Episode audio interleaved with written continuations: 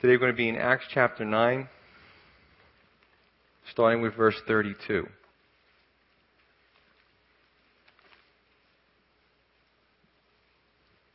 The last time we saw the start of Saul's preaching ministry, and then they send him to Tarsus because of the heat, the persecution, and then the church gets some rest. You see a, a, time of refreshment for the church. Today we're going to shift gears from Saul or the Apostle Paul to the Apostle Peter for a few chapters, and later we're going to pick up with Saul again. Verse 32. Now it came to pass as Peter went through all parts of the country that he also came down to the saints who dwell in Lydda. There he found a certain man named Aeneas, who had been bedridden eight years and was paralyzed. And Peter said to him, Aeneas, Jesus the Christ heals you. Arise and make your bed. Then he arose immediately. So all who dwelt at Lydda and Sharon saw him and turned to the Lord. So you see a, a progression of Peter's ministry go from really good in the beginning to the greatest. You see a healing of the physical body to a resurrection of the body to the spreading of the eternal life saving gospel. Lydda was mostly Gentile. It was approximately 25 miles northwest of Jerusalem and about 10 miles from the Mediterranean, and is currently the city in Lod in Israel. In verse 33, we're introduced to a man named Aeneas, and his name means praise, although it took him eight years to fully realize that praise report. Some of you may be there today. Uh, there may be something going on in your life that uh, you know, is troublesome. Maybe it's been gone on for years and you just don't see a way out of it. But just like his name was praise, we have to praise God even through the hard times. We have to praise him knowing that he'll honor our circumstances, knowing that he won't give us more than we can handle. Uh, and, you know, the Psalms speak about praising him regardless. David often comes to God and petitions him in his, in his prayers and presents the struggles that he's having to God. But he says, Nevertheless, I will praise thee. And he gives the Lord praise. Verse 34. So, what was the formula? What did Peter say to this man? You're healed. Did he say, By my power? Did he say, Because I'm special and I'm one of God's chosen and that's why you're healed? Did he say, All you need is faith?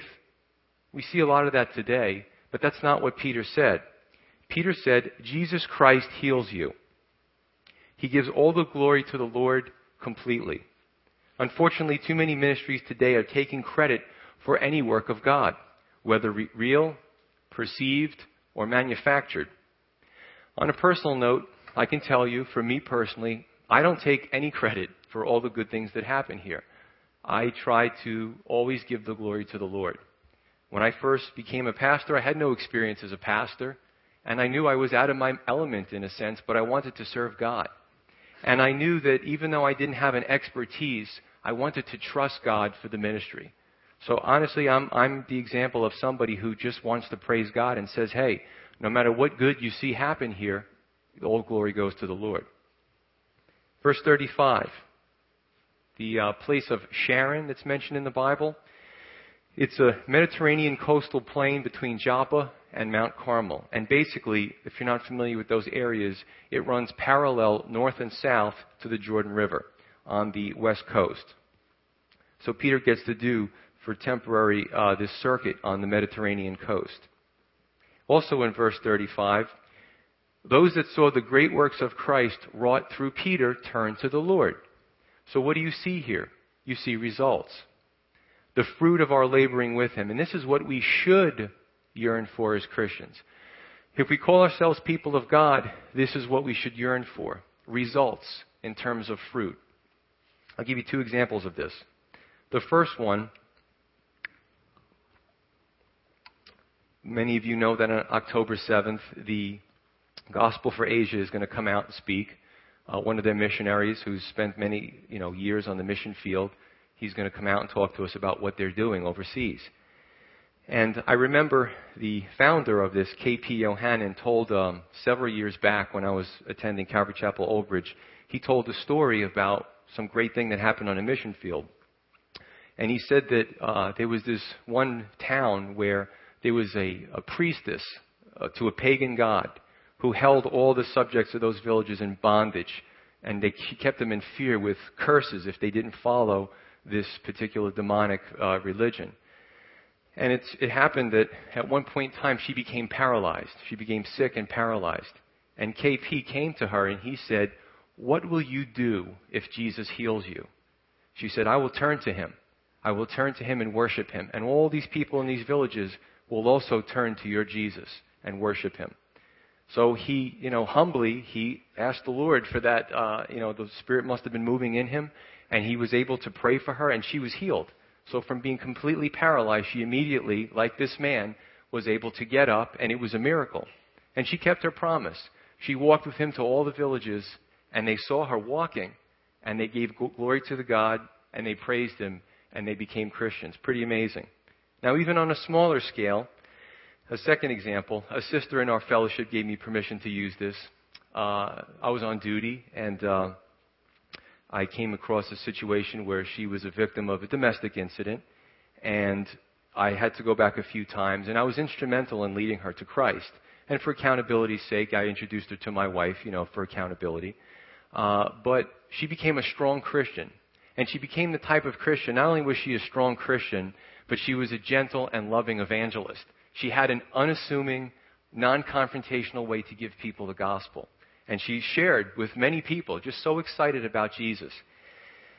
Recently, uh, one of the younger officers that I work with, I've been talking to him about the Lord, and uh, he calls me up on the cell phone. We're both on duty, and he goes, Joe, I got one of your parishioners here. He goes, She's a really nice lady, wonderful woman to talk to, but she keeps talking to me about my soul. Can you come over here quickly and help her out? she had a, a, dead battery, and I came over with the jumper cables, and I, I got her going. But you know, he was really impressed by her mannerism, her sweetness, and even in a hard time, how she was able to handle the situation and be concerned about his soul. So um, that was, I was just, I can't tell you how that made me feel. It was the fruit of my labor. Verse 36. At Joppa there was a certain disciple named Tabitha, which is translated Dorcas. This woman was full of good works and charitable deeds which she did. But it happened in those days that she became sick and died. When they had washed her, they laid her in an upper room, and since Lydda was near Joppa, and the disciples had heard that Peter was there, they sent two men to him, imploring him not to delay in coming to them. Then Peter arose and went with them. When he had come, they brought him to the upper room. And all the widows stood by him weeping, showing the tunics and garments which Dorcas had made while she was with them. But Peter put them all out and knelt down and prayed. And turning to the body, he said, Tabitha, arise. And she opened her eyes, and when she saw Peter, she sat up. Then he gave her his hand and lifted her up, and when he had called the saints and widows, he presented her alive. And it became known throughout all Joppa, and many believed on the Lord. So it was that he stayed many days in Joppa with Simon, a tanner. The second great event wrought by Peter was raising a woman back to life. Pretty impressive, but we still have one more to go. Joppa is modern day Jaffa in Israel. From Lydda to Joppa was about 10 miles worth of travel. So it would have taken him some time to get there. Now we're introduced to Tabitha, the Bible says, or Dorcas. Dorcas is the Greek equivalent, and the, her name means gazelle, gazelle. She was disciple, which was one who learns in the Greek. A disciple means one who learns in the original language, or a student or an apprentice. She did charitable deeds and good works. This woman was a shining example of what a Christian should be. We should often examine our lives to see could we call ourselves disciples? Now, think about yourself in your place of employment or with your social group or with family. Would you have the courage to say that you're a disciple of Christ. Two things could happen. One, some people are embarrassed because their Christianity is relegated to the church and to Christian friends, but it doesn't get carried over into other areas. So you might feel funny, oh, I'm a disciple of Jesus. You kind of cringe a little bit. The other uh, possibility is if we say we're a disciple of Christ, would our, dis- would our lives reflect that? Could we say to those who work with us, Yeah, I'm a disciple of Christ? And they'd be like, You? You know, you're the worst example of a Christian I've ever seen. You know what I'm saying? So that's the other example. And we would hope that we could say we're a disciple of Christ with a straight face and with confidence, right? And in verse 36, yes, this Tabitha was a wonderful person. But good and godly people get sick and they die indiscriminately. It's random. You don't know, no one I know has a um, expiration date stamped out with the date and the time that you're going to pass. You know, your body's going to die. It doesn't happen. But our physical bodies are all under the curse of sin. If you've been sick or disabled and you've been told that only the faithless get sick, that's not true. God doesn't love you any less if you're in that condition. Unfortunately, even at the time of Jesus, the disciples, when the man was blind, the disciples said, Was it because of his sin or his parents? And we still do it today. We equate suffering and disability with somebody must have sinned here. Well, we all sin. That's why we all suffer and that's why we all die. But it doesn't mean that one particular person who has something worse than someone else is a, a bad sinner or they're being punished by God, although we tend to go that way in our minds. But Dorcas was dead. She couldn't exercise any faith to become alive again. She couldn't do it. She was dead. I want to read, if you would turn to Romans 5, a few verses. Romans 5.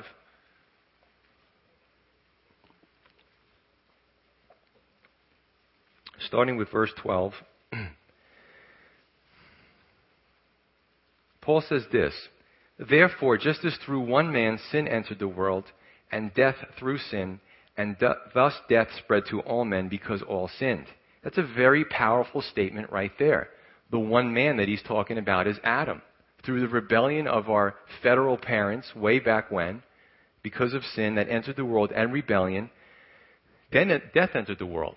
Now, death is both physical death, and we know, we've all gone to funerals or know somebody who's passed, and spiritual death. They come as a package.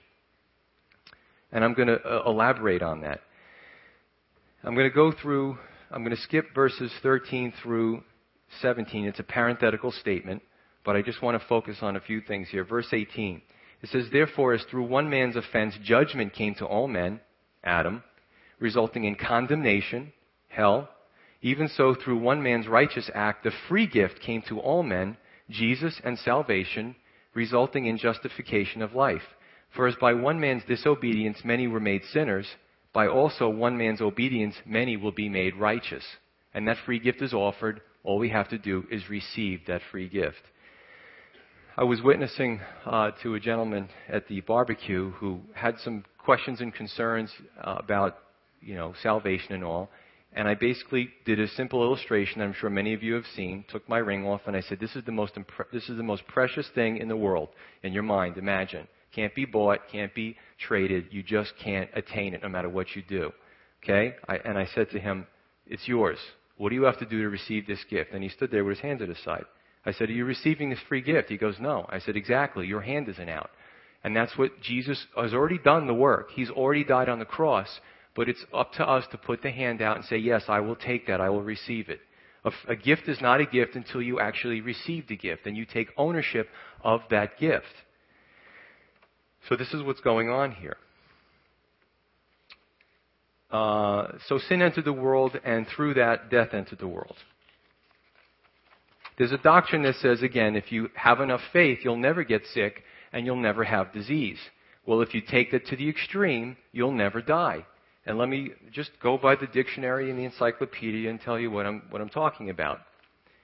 Death, according to the Encarta Encyclopedia, is the somatic or of the body Somatic death marked by cessation of heartbeat, respiration, movement, reflexes, and brain activity. And then, of course, after that happens, all your systems shut down and you get attacked by microbes and they break you down in your simple component parts, right? And you get put back into the earth. It's not a real pleasant thought. Uh, disease. Synonyms for disease are sickness, malady, ailment, illness, unhealthiness, disorder, condition, etc. Again, according to the dictionary. It says disease may apply generally to any deviation of the body from its normal or healthy state, or it may refer to a particular disorder with a specific cause and characteristic symptoms. Malady usually refers to a deep seated chronic disease, frequently one that is ultimately fatal. An ailment refers to a chronic, annoying disorder of whatever degree of, uh, of seriousness. So, unless the rapture comes first, all of us will have some type of issue here and we'll die a body death, okay? And something leads to that death. The statistics show that 10 out of 10 people die. That's a fact. It's true. and you may ask me, well, what about a tragedy? What about a serious car accident? What about a gunshot wound? You know, people always try to throw something in there to trip you up. The answer to that is, although it originated from an outside source, as a result, there's still a cessation of a body function in a vital system that leads to death, right? As we get closer to death, diseases or maladies or conditions become precursors to death. In the beginning, when God made people, uh, when God made Adam and Eve, they weren't supposed to die. But because of sin entering the world through rebellion, death entered the world. So, physiologically and spiritually, depending on if you're born of the Spirit or not, if you're born again, we are all progressing towards death, physically and spiritually. Real happy message this Sunday morning, isn't it? Our bodies do their best to reproduce healthy cells, but there's an expiration date, if you will, that we don't know about on our physiological systems. We're all under the curse. So this model that you see, look at your hands, look at your legs, look in the mirror. Okay, this model that you see, according to Genesis 6:3, can only get you about 120 years under ideal conditions. So even Peter, by resurrecting Tabitha or Dorcas, was only delaying the inevitable. So, if I'm confusing you, hopefully by the time I'm done, you won't be confused. The Bible says we're comprised of three parts, and we've gone over this body, soul, and spirit. However, soul, or suke in the Greek, was where we get psychology and those type of words, is of the mind. So you have the body, the mind, and the spirit. The spirit is the part which has the, uh, the tie-in to God, if you allow that. Now, oftentimes soul and spirit are mixed. See, the atheist or the rebellious says, well, I'm just going to end my life, or when I die and go into the ground, I'm going to cease to exist. The computer shuts off, flatline, and that's it. Well, I got news for you. If you think that you're going to stop your consciousness by taking your own life or just dying a natural death, it doesn't happen. Because the moment you die, your consciousness is still there.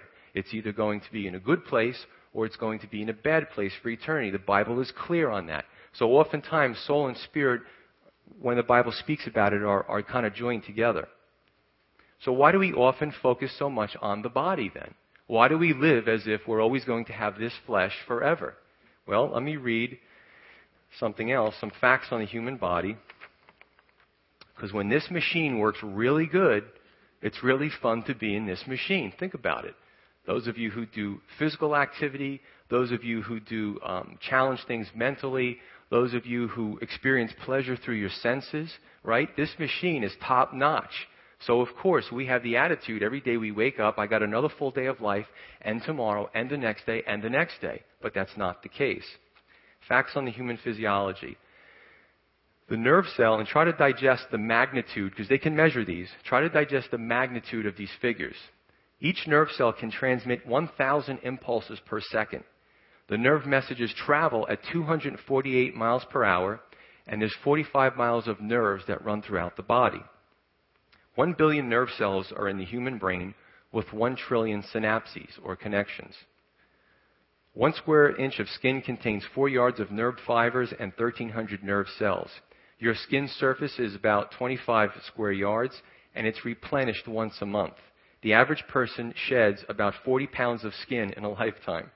So when you get injured or you have a burn or you have whatever's going on, your body heals it and it makes it nice again, right? It's a beautiful thing about the human body. The human heart beats 40 million times a year or 3 billion times a lifetime. Did that one on a calculator. And the cardiac muscles never take a rest, even at sleep, only at death. The blood vessels, blood vessels stacked end to end can circle the earth two times or for 60,000 miles because the capillaries are so small. And because they're so small, the red blood cells in certain, place, certain places can only go through single file. Every two days, the stomach cells are replaced. There's, you know, there's acid in there. There's a heavy activity going on. And 50 tons of food or waste move through the digestive system through the lifetime. It's kind of a disgusting thought if you think about it. The nose can distinguish between 4,000 and 10,000 smells which can be good or bad depending on who you live with. The average sneeze travels at about 100 miles an hour. Another good reason to cover your mouth when you sneeze. And uh, let's see, 50 million body cells are replaced each minute, but the brain cells last a lifetime for most of us anyway. And, and I can go on. Six to eight feet of uh, genetic material. The human fetus acquires his or her unique set of fingerprints at three months in the womb and can learn and recognize sounds. And there are 639 skeletal muscles. And you know what that shows is there's redundancy in movement. It's amazing. You see these acrobats, you see uh, the gymnasts and the amazing things they could, the figure skaters, 639 skeletal muscles wrapped around the skeleton in multiple layers for redundancy of movement. And this doesn't count cardiac and smooth muscle. Do you know any machine designed today that can do what this human machine was designed to do? But of course, it happened over millions of years by accident, right? I got news for you. This pen, in millions of years, is still going to be this pen. it's not going to change. So I don't, you know, I guess the, the theory is if you can put more time, more time, more time, people say, well, that's plausible. Not so. So imagine what the original design of this body could do pre-curse, uh, pre-sin curse. And I digress to the human body for a few reasons. Number one, the Bible says that we are fearfully and wonderfully made. God has put a lot of care into our individual bodies, even in its fallen state. And it's only in its fallen state because we pushed it to that fallen state. And you can say, well, that's not fair. If, you know, Adam and Eve, they kind of messed it up for all of us. But think about it. If Adam and Eve didn't rebel, you would have rebelled, or I would have rebelled. Somebody would have done it. So, there you have it. The fatal flaw called sin means that in 120 years, all of our physical bodies will have perished. Everybody sitting here, including me, in 120 years will not be here in this form. Think about that. Uh, basically, the spirit will continue and the consciousness, but the question is where. Our focus needs to be on the eternal because there's an inverse relationship between the vigor of our physical versus our spiritual selves. So, there's good news, good news this morning, though, and let me turn your attention to 2 Corinthians 4. 2 Corinthians 4.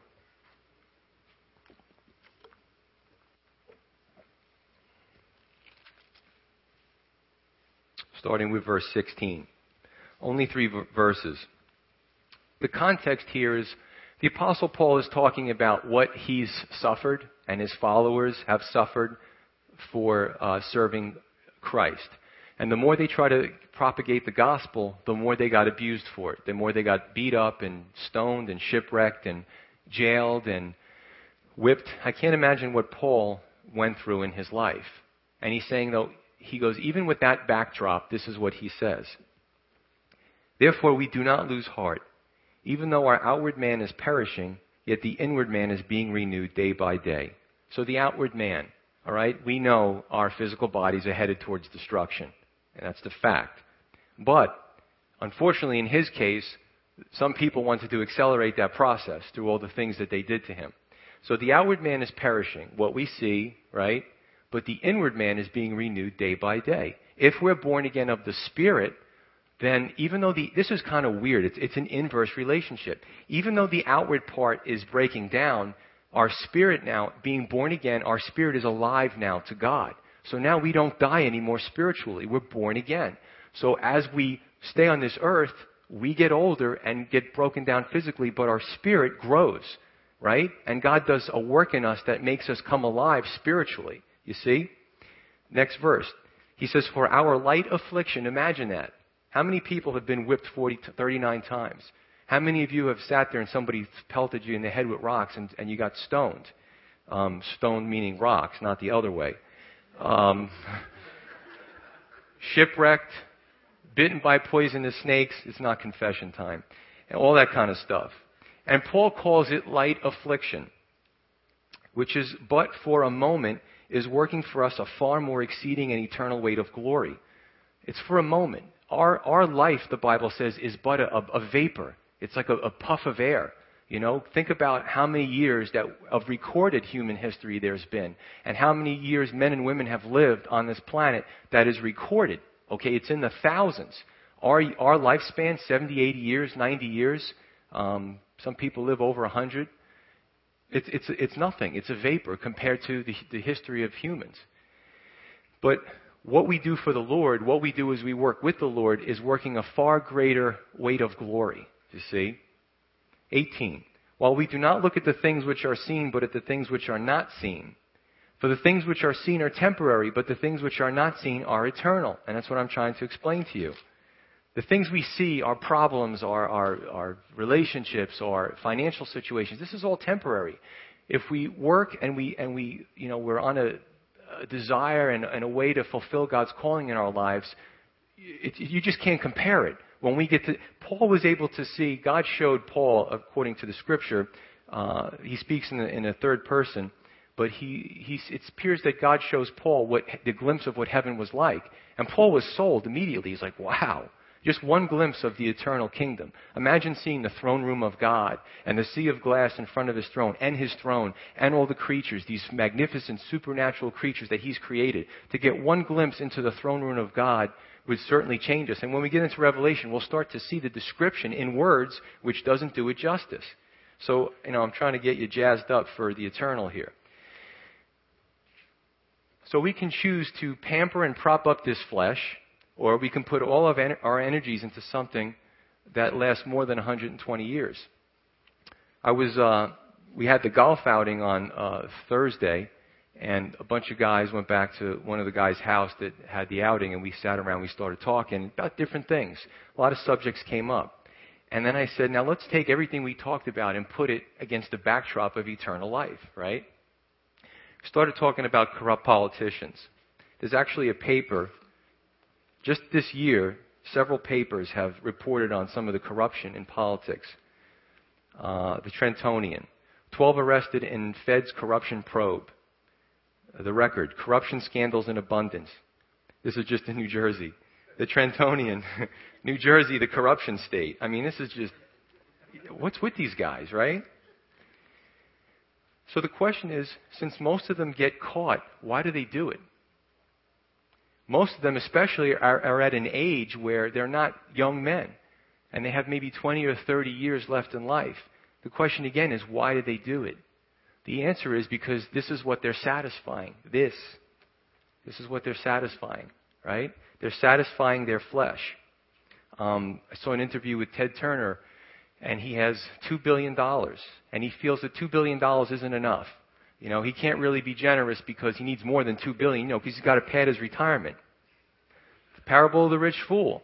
God says to the fool, you know, he guys, he's I got so much money, I got so much grain, I'm going to build bigger barns. And God says to him, you fool, your life will require, be required of you tonight, and he dies. What's going to happen to all that stuff, right? Solomon, the richest man recorded in history, he was, he was so upset because he had so much riches, and he said, you know, when I die, who's going to get my riches? And what if they don't do the right thing with them? And what if they don't continue all my projects? Who cares? You're dead. But he just was so concerned about his riches. There was another article uh, on Thursday that I cut and pasted here, and it said a billion dollars just doesn't seem to go as far as it used to. I wouldn't know that. I wouldn't make that in ten lifetimes. For the first time, it takes more than a billion dollars to earn a spot on Forbes magazine's list of the 400 richest Americans. The minimum net worth for inclusion in this year's rankings released Thursday was $1.3 billion, up $300 million from last year.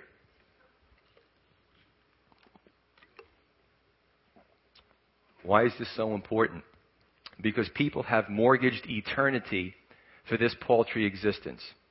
And many admit and I have to give people credit who admit, and they say, you know what?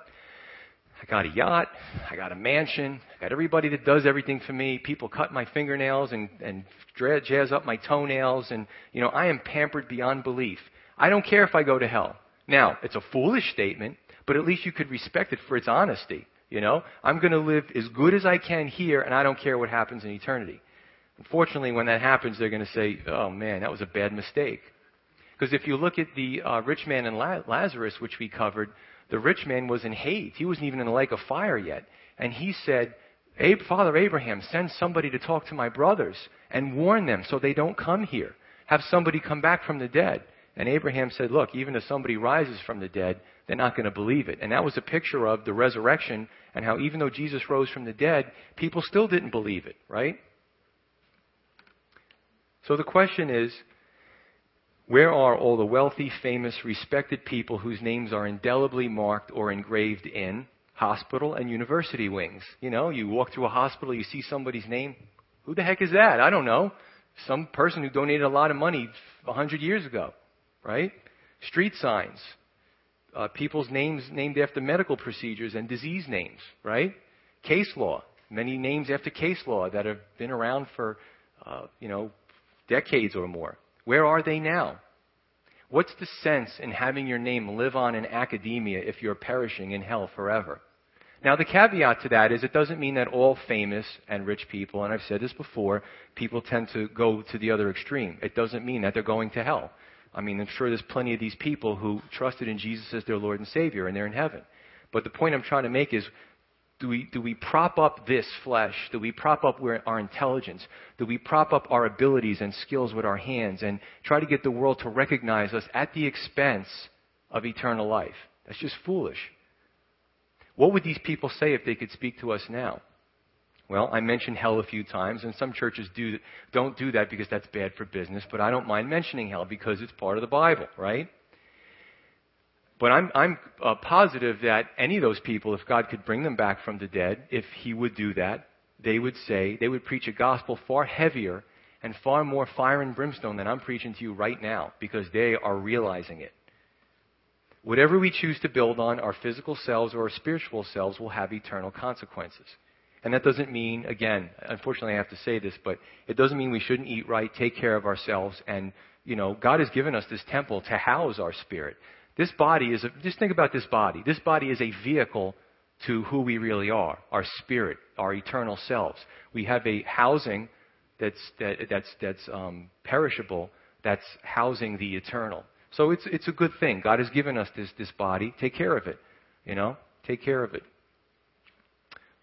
Jesus said, What does a man profit if he gains the whole world but loses his own and eternal soul?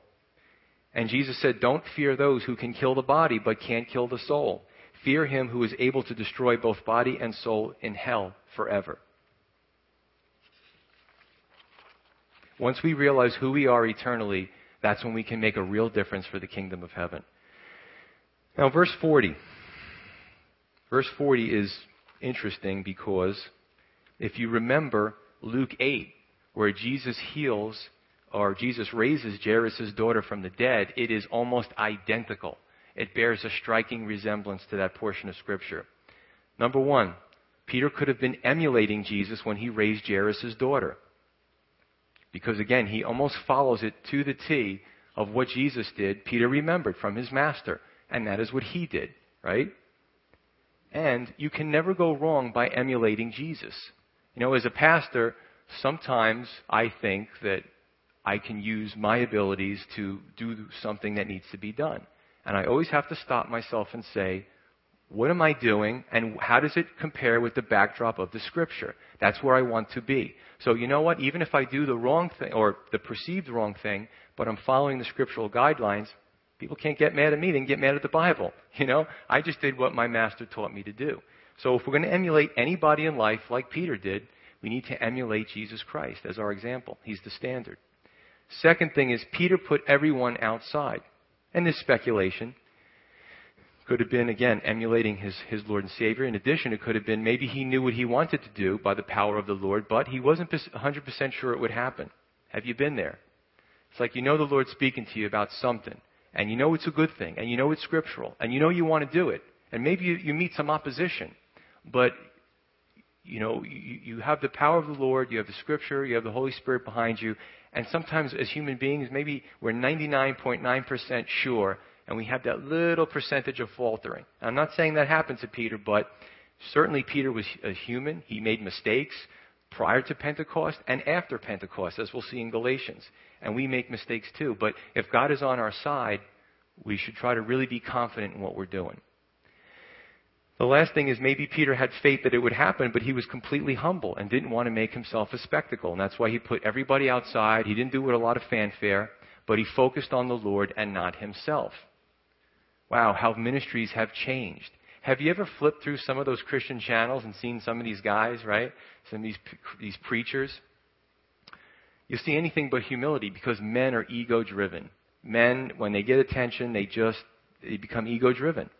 From manufacturing miracles to flashy apparel and jewelry and fancy cars and houses and um, actually coming right out and saying, I healed you, or point to the person that healed you. What happened to Jesus Christ heals you? Would now would point to other people? It's through Jesus Christ. He's the one who gives us the gifts, right? It says the Bible says he gave gifts to men after he ascended. What about, uh, you know, some places have trophy walls with crutches and wheelchairs, implying this church has the gift of healing. I don't see that in the disciples. I don't see that in Jesus. Also, false doctrine. People emulate the Gnostics, okay? The, the heretics of long ago, the Gnostics. Those were the people that said, hey, it's great that you go to church. It's great that you listen to Peter and you listen to Paul, but we have some esoteric secret that, that nobody else knows. And if you follow us, you will be on, on, the top echelon and you'll be really good with God and you'll be really successful because I'm going to give you something that nobody else has. Jesus says there's no secrets. He says that what's, what's talked about in secret will be shouted from the, the housetops. You know, so the, what happens with people who follow this, come to us, we have something nobody else has. Look, I'll stick with the Bible, okay? And if somebody, if people think it's same old, same old, no problem. I will stick with the Scripture because it's what God set forth. Uh, unfortunately, people do this so that they can look like there's something special or above the fray. Every pastor should be following the Scripture. Um, let's see. Recent counsel. Uh, actually, I look at I look at Peter, and Peter's attitude was that he didn't focus on himself. There was a humility there. Now, some would like to say that Peter was the first pope. But if you look at Peter's actions, he acted anything like a pope. If you read Peter's works, 1st and 2nd Peter, he said, I am a fellow elder. He didn't look at himself above Paul or James or any of those guys. He said, I am a fellow elder. And when speaking to overseers, he said, Shepherd the flock of God. Shepherd them. Care for them. Not as lords, but as shepherds, right? And when the chief shepherd arrives, he'll reward you according to that. So Peter's actions and his words are everything but self aggrandizement. And that's the, the, the lesson that we need to take from him. Not to focus on ourselves, not to do things that bring attention to ourselves. Um, unfortunately, sometimes it's a badge of honor to be known as uh, anything that makes us the center of attention. You know, I want to be known as the comedian. I want to be known as the rebel. You know, in the body of Christ, it just doesn't work. Because the more we focus on ourselves, the less we are in harmony with the body of Christ. There's a disease out there, and maybe some of you can guess what it is. Some cells in the body decide to go off on themselves, and they focus on themselves. They consume a disproportionate amount of nutrition. They splinter off into their own little group, and they eventually take a disproportionate amount of attention from the rest of the body, causing great harm to the body at large. Do you know what that disease is called? It's cancer. That's a sobering thought, isn't it?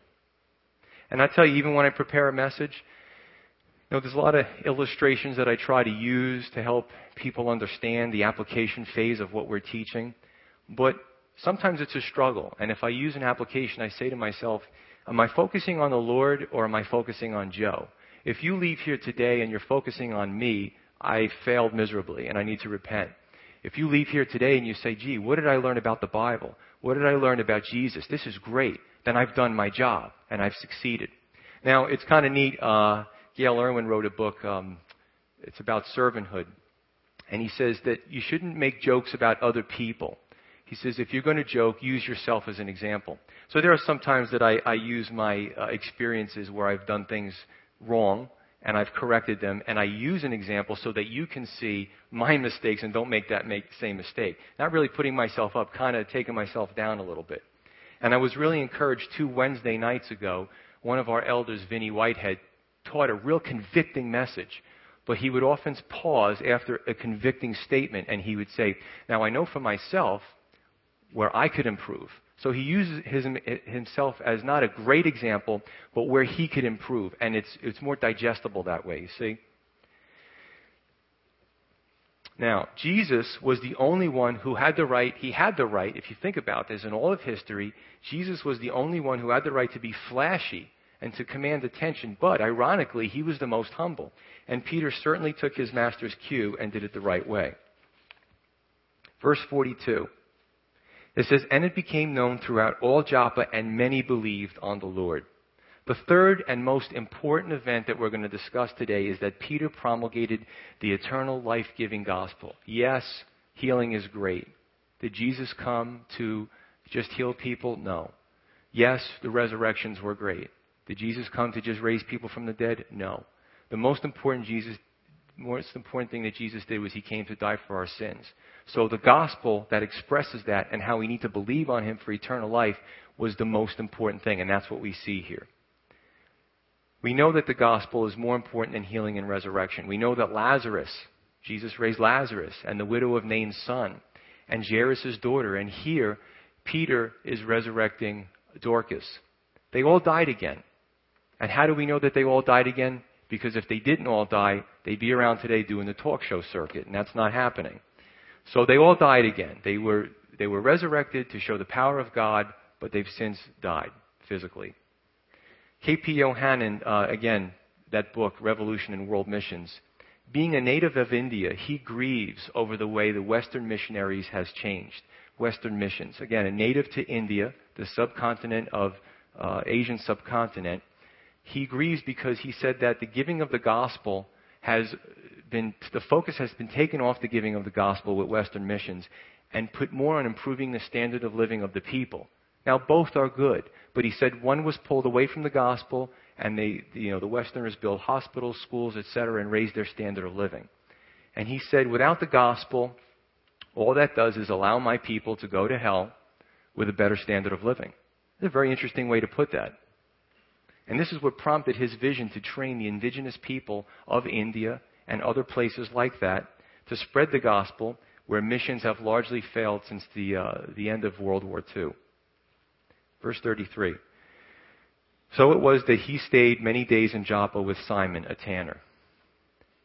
Peter stayed with Simon the tanner. Now, a tanner, if you don't know, was he was somebody who took animal carcasses and it was a process, and people still do that today, make leather coats and they turn the animal carcasses into leather through a, a process. So it stands to reason that a tanner, a tanner was somebody who dealt solely with the dead. Now, a tanner would be unclean under Leviticus 11, which talks about the laws of handling carcasses. Now, Peter, being a devout Jew, was staying with this tanner. You see, God is already at work in Peter, and next Sunday, we're going to see the first recorded interpersonal evangelism between Peter and a Gentile, and that's Cornelius. So, before, before we close, we see the route that Peter took. He went from, for those of you who are geographically minded, he went from Jerusalem, northwest to Lydda, northwest to Joppa, to the coastal plains of the Mediterranean, and then north to Caesarea, as we'll see in the next chapter. Okay. I had an experience on Thursday, and um, I was bit by a rodent. Actually, he was a wild animal and I was protecting my wife and my son because I'm a hero. And there was this, what? He was this big, scary, wild animal, and I, I did my job and I fought him off, and he bit me. Chipmunk. Something in my throat. I got bit by a chipmunk. I tried to save him and put him back in his hole. Whatever. It's stupid. And he bit me, and he punctured the skin. It's, it's gratitude for you. But the animal control guy comes and he goes, You know, warm blooded animals carry rabies. You better go to the hospital. I'm like, I hate hospitals. You sit there forever. So I go to the hospital, and, um, you know, my wife and I are sitting there and reading about rabies. Rabies is fatal if you get it, right? And then I see the big, you know, they make you feel great at a hospital. There's this big poster board of pictures of people who have suffered bioterrorism attacks and what happens to their bodies. And what we and I'm not afraid of dying because you know what? If I die, I'm going to a good place, and Pastor Anthony is here to be your senior pastor. so I'm not afraid of dying. But you know, we're sitting there and we're actually thinking about all the hundreds, if not thousands, of strains of viruses, bacteria, and toxins from bacteria that can kill us fatally. Boom, we're dead. And my wife said to me, you know, as human beings, we're fragile. And I thought about that. I'm like, yeah, we are fragile we think that we're so strong and we can get up and have another day, but all it takes is one little microbe, one of these nasty little things to get in us, and they can kill us, right? And the point is, we're fragile and we don't have a lot of time here. So everything we do in life, every discussion, every thought that we have, must be put against the backdrop of eternal life for perspective's sake. So I just pray that when you leave here, and, and me also, we pray that we ponder eternity and try to think about what God wants us to do with our short lives here. Let's pray.